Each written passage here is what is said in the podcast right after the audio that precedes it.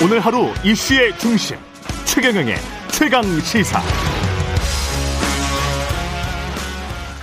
네, 오늘 오전 11시 국민의힘 윤석열 대선 후보가 선대위를 완전 해산하고 제로베이스에서 선대본부를 다시 구성하는 안을 발표할 예정이라고 보도가 되고 있습니다.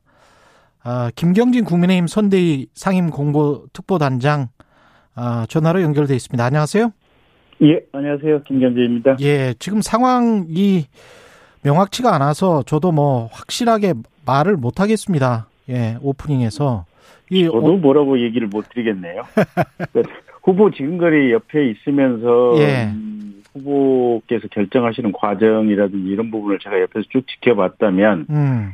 11시에 발표, 뭐 그렇다고 하더라도 사실은 발표가 나야 이제 그렇죠. 분명해지는 거지만, 예. 옆에서 지켜보지도 않은 제 입장에서는 이렇다 저렇다 말씀드린 게 참 조심스러운 상황이고, 오늘 인터뷰가 대단히 좀 어려운 상황이네, 보니까. 예. 근데 옆에서 지켜보지도 않았다는 말씀은 약간 좀 의외인데요. 상임공보특보 단장이면 굉장히 중요한 자리인데, 선대위에서.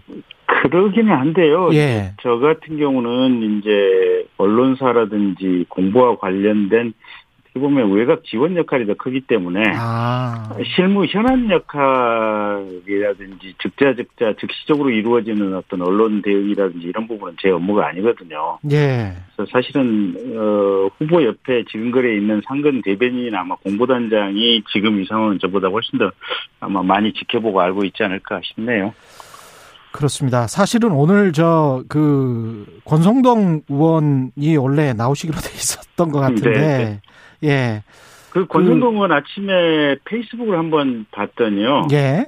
한 다섯 시간 전에 본인은 이제 총괄 그 지원 본부장직과 당의 사무총장직 두 가지 직을 음. 동시에 사퇴하겠다라고 다섯 시간 전에 페이스북으로 올렸더라고요. 예.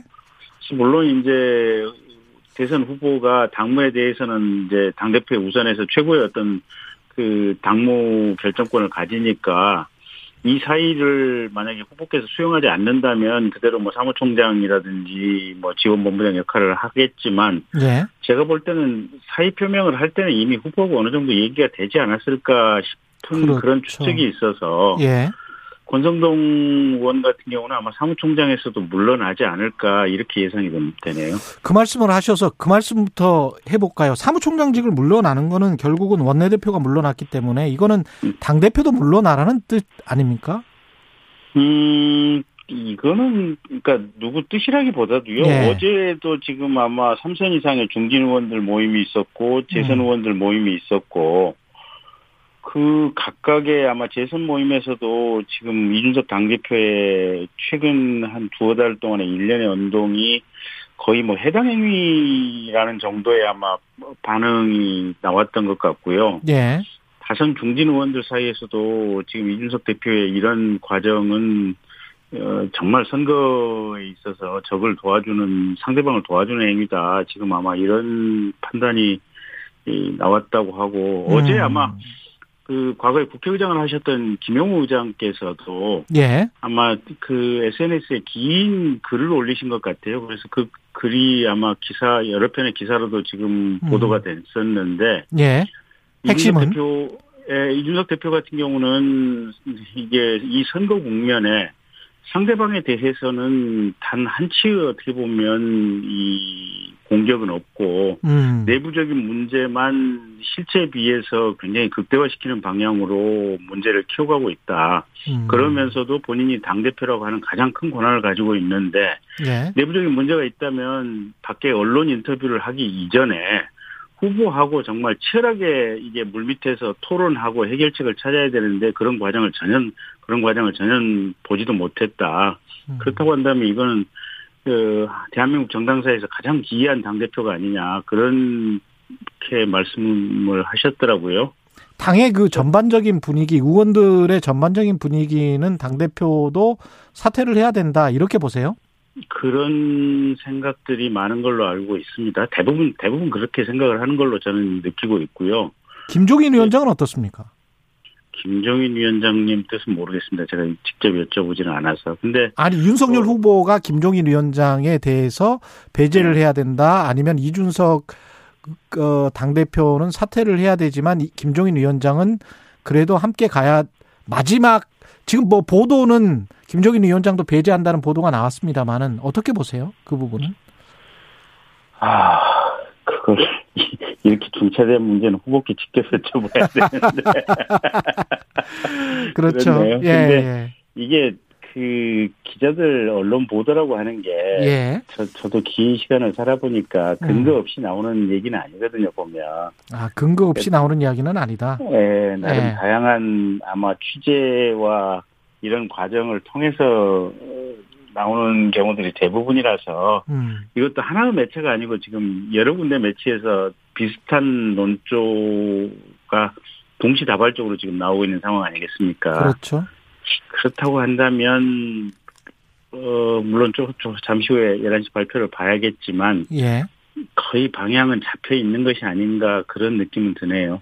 그럼 왜 이렇게까지 된 걸까요? 그, 그 어떤 보도에 의하면 연기 발언, 연기자 이 발언에 굉장히 경로했다 윤석열 후보가 이런 제가 보기에 예. 제가 보기에는 오히려 더 큰 것은 더 큰 건 이준석 대표 문제인 것 같아요. 이준석 대표 예, 이준석 대표가 후보에 대해서 거의 뭐 내부 총질에 가까운 아마 이런 과정이 계속해서 있었고 예 그런 이준석 대표에 대해서 아마 용인을 하고 김종인 위원장이 어, 그렇게 읽힐 수 있는 대목이 있는 것 같아요. 그러니까 엊그제도 음. 만났지 않습니까? 보면 이준석 대표하고. 그렇죠 그렇죠 예, 예. 그리고 일부 보도를 보면 이 부분은 확인된 부분은 아닌데 추후에 아마 확인이 좀 필요할 수도 있는데 예 선대위 개편안과 관련돼서 이준석 대표의 얘기를 김종인 위원장이 들었고 음 그 부분을 어느 정도 상당 정도 참고를 해서 김종인 위원장이 개편안을 만들었다라고 하는 그런 전언도 있거든요. 아. 물론 이 부분은 확인된 얘기, 얘기는 아니지만. 예. 근데 이준석 대표가 실은 본인이 이제 당대표로서 뭐 공동 상임 선대위원장뿐만 아니라 지금 총괄 홍보본부장도 실무적으로 맡겠다라고 해서 맡았는데 그랬죠 원래는 예 예, 근데 과연 그 과정 속에서 그러면 본인이 구체적으로 어떠한 역할과 어떠한 일이 있었는가. 음. 사실 그런 부분에 대한 어떤 냉철한 평가들을 가지고 보면 그렇게 좋은 평가를 해주기는 어려운 것 같고요. 그리고 아까 음. 말씀드렸다시피 이준석 대표의 최근에 이제 어떤 언론 인터뷰라든지 이런 원동과 관련해서 선거에 도움이 전혀 안 되고 아마 지지율 하락에 결정적인 어떤 요소가 됐었던 것 같은데 예. 그런 부분과 관련된 김종인 위원장에 대한 어떤 후보의 실망감 그런 부분이 가장 크지 않았을까 저는 개인적으로 그렇게 추측을 하고 있고요. 음. 어쨌든 어 지금 뭐 상임 총괄 선대위원장 그다음에 뭐 이게 상임 공동 선대위원장 그다음에 공동 선대위원장 이렇게 이 머리가 너무 많지 않습니까 예. 보면 예. 그래서 김종인 위원장께서 지금 제시한 안이 굉장히 이 머리, 많은 머리들을 정리하고 슬림하게 지도체제를 선대위 지도체제를 가겠다라고 하는 안인데 그 안 자체는 제가 보기에는 후보도 어, 그렇게 가는 건 맞는 것 같다라고 판단을 하신 것 같고 음. 추측입니다. 근데 예. 그럼에도 불구하고 이걸 지휘할 수 있는 지휘 능력이 과연 김종인 위원장이 있느냐 그런 부분과 관련해서는 또또 다른 아마 판단이 좀 있지 않았나 싶습니다. 그렇군요. 근데 이제 이준석 대표 때문에 지지율이 하락했다는 말씀을 하셨는데 오히려 역으로 보면 김종인 위원장과 이준석 대표가 견인해온 어떤 중도층과 2030의 표심이 이번 결정으로 어떤 결정이 될지는 모르겠습니다만은 이, 이탈로 이어지는 경우도 있을 수 있지 않을까요? 그러면 정치적 부담이 더 커질 수도 있는데. 그러니까 예. 이, 지금 이제 후보 지지율이 떨어진 게 제가 보기에는 한 서너 가지 요인이 동시다발적으로 지금 발생했다고 봐요. 그렇죠. 첫째는 후보의 요인인데 예. 이게 김건희 배우자의 사과가 좀 늦었다든지 음. 또는 TV 토론에 대해서 약간 소극적인 모습을 보였다든지 이런 부분은 지금 후보의 후보에 의한 지지율 하락의 요인이고요. 예. 그리고 당 내에서 계속해서 이견이 이견을 이견이 있는 것처럼 혹은 이견을 일부러 작은 이견을 극대화시켜서 큰 이견으로 만들어내는 이런 상황은 지금 이준석 대표에 의해서 주도되어 왔거든요, 보면. 예. 그래서 이준석 대표가 또 다른 후보의 지지율 하락에 저는 큰 원인이다라고 개인적으로 그렇게 평가를 하고 있고요. 음. 그래서 이준석 대표가 없으면 무슨 2030의 지지를 얻을 수 없다. 이거는 제가 볼 때는 잘못된 판단인 것 같아요. 그렇습니까? 오히려 이준석 이준석 대표가 지금 있음으로 인해서 음. 사실은 굉장히 많은 분란이 이게 과대하게 지금 밖으로 들리는 상황이고 이게 오히려 지지율 하락의 큰 원인이다 저는 그렇게 보고 있고요. 예.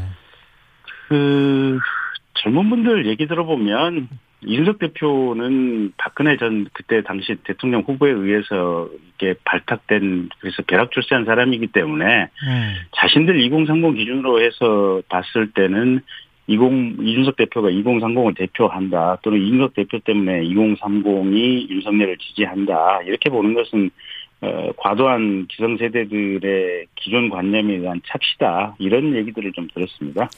그래요. 이 대표가 만약에 스스로 사퇴하지 않으면 어떤 방법이 있습니까?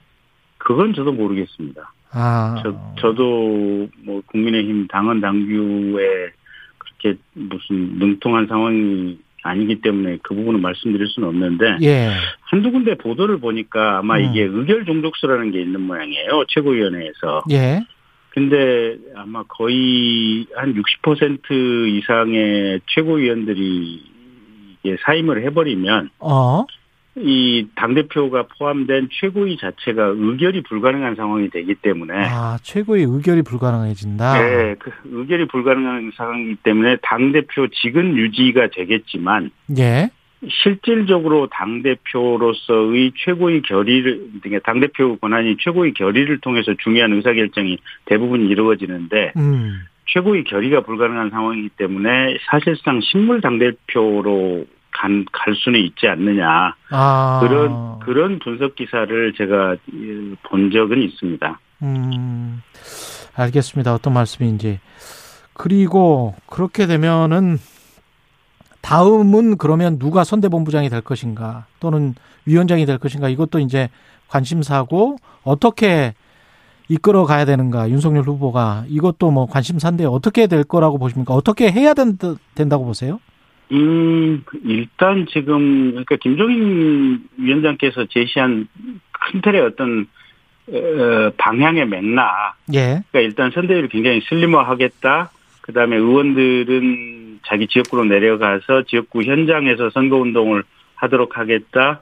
그 다음에 이게 슬림한 선대위 에단한 명의 어떻게 보면 지휘 책임자 정도를 두겠다. 음. 이런 방향은 맞는 것 같아서 아마 그런 방향으로 만들어지지 않을까 싶고요.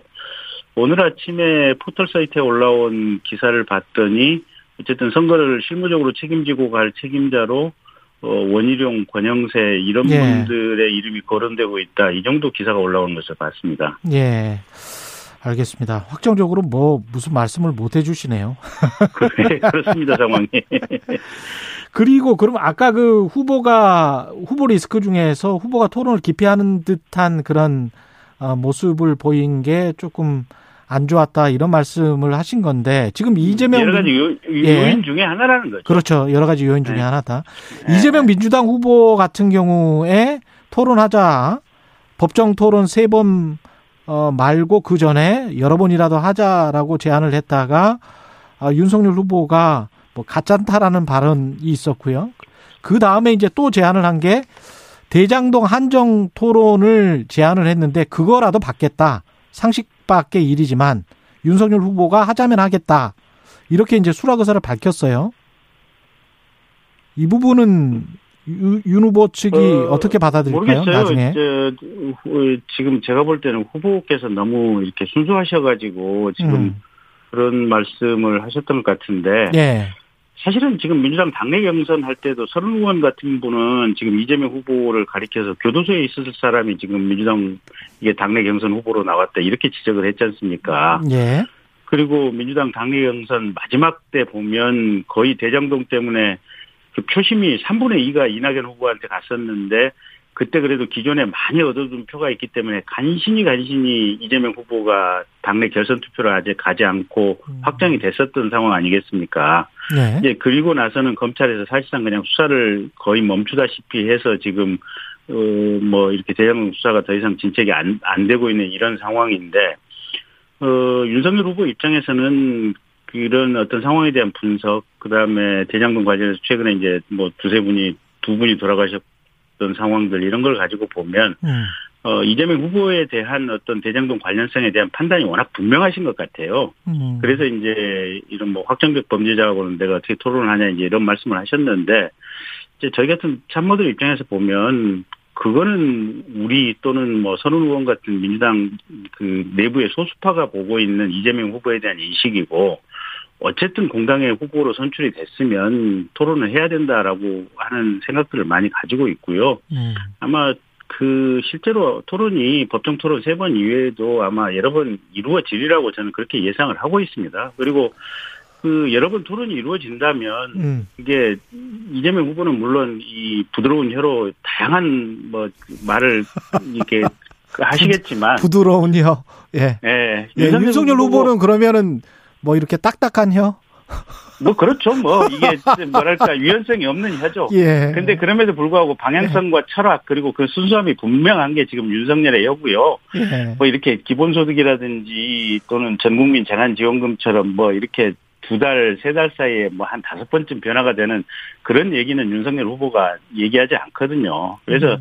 저희는 토론을 하게 되면 윤석열 후보가 큰 틀의 어떤 방향성, 그 다음에 철학의 확고성 이런 것 때문에 완성하리라고 보고 있는데 예. 어쨌든 조만간 이 법정 토론회 세 번 이후에 예. 아마 뭐 여러 번 이루어지지 않을까 그렇게 예상하고 있습니다. 알겠습니다. 말씀 감사하고요. 김경진 예. 국민의힘 선대위 상임 공보 특보단장님이었습니다. 고맙습니다.